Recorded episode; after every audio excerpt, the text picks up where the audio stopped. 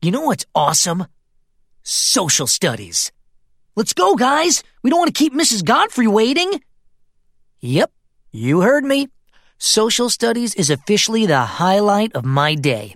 I like it better than English and science and math. I even like it better than art, which is really saying something, since I happen to be Nate Wright, artistic genius. You're probably thinking, wait a minute. Hasn't social studies always been a king-size zit on the forehead of life? Answer, duh. So how come it suddenly jumped to the top of my hot list? Well, it's not because I've magically morphed into a butt-kissing toady like Gina. Even though you didn't tell us to, I read chapter six and answered all the review questions. Here, have some homemade fudge. I haven't become a factoid freak like Francis either. Did you know that during his presidency, Franklin Pierce was arrested for running over a woman with his horse? Wow! Nobody's listening, man. And it's not like the teaching's gotten any better. Who cares if I said there wouldn't be a test today? I changed my mind! So, what's different? Simple answer. The seating chart. Since dinosaurs roamed the earth, Gina sat behind me in social studies. I can't prove this, but I'm pretty sure it's Missus Godfrey's secret plan for keeping tabs on yours truly. Agent G four to Mama Bear. Subject is drawing in his textbook. Over. Good work, G four. Over and out. It's also given me a nervous twitch, thanks to Gina's psychotic auto-response every time Missus Godfrey asks a question. Ooh! But I digress. The point is, Gina's a pain in my backside.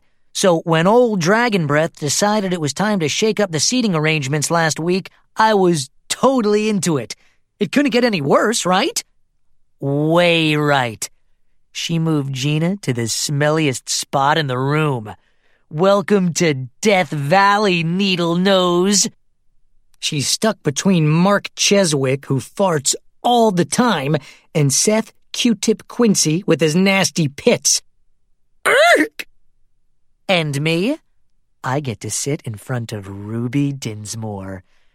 I don't know her very well yet, but she seems really nice. She's cute, too. And, best of all, she doesn't go around sucking up to teachers and sticking a report card in your face like Princess Know-It-All.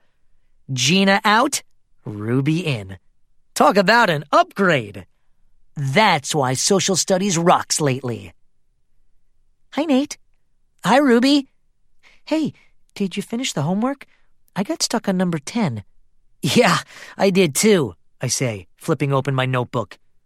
Let me find it and I'll... I'll... Um... Huh. It's gotta be here somewhere. I'm a little disorganized. What's that? This? Oh, just a comic book I made, I tell her. Really? Can I read it? Ruby asks. I hesitate. It's not... I mean, I haven't quite finished it yet, so... That's okay. I don't mind that it isn't done. Er, but it is done. I was just trying to avoid showing it to her because, well, I'll tell you in a minute. Ultra Nate, super sixth grader, starring in... Power outage! What's wrong with me? Why am I so weak? One day at P S thirty-eight... in Missus Godzilla's classroom. Eureka! I found a way to destroy my arch-nemesis, Ultra Nate. But I'll need help to put my evil plan into action. Flunky, come here! You bellowed, my beloved mentor? Yes, here's what I want you to do. Psst, psst, psst, psst, psst. Missus Godzilla, you're a genius! Later, in the art studio. Oh, Nate, you're so talented. Just doing what I do best. Help! Uh-oh. Sounds like someone's in trouble in the hallway.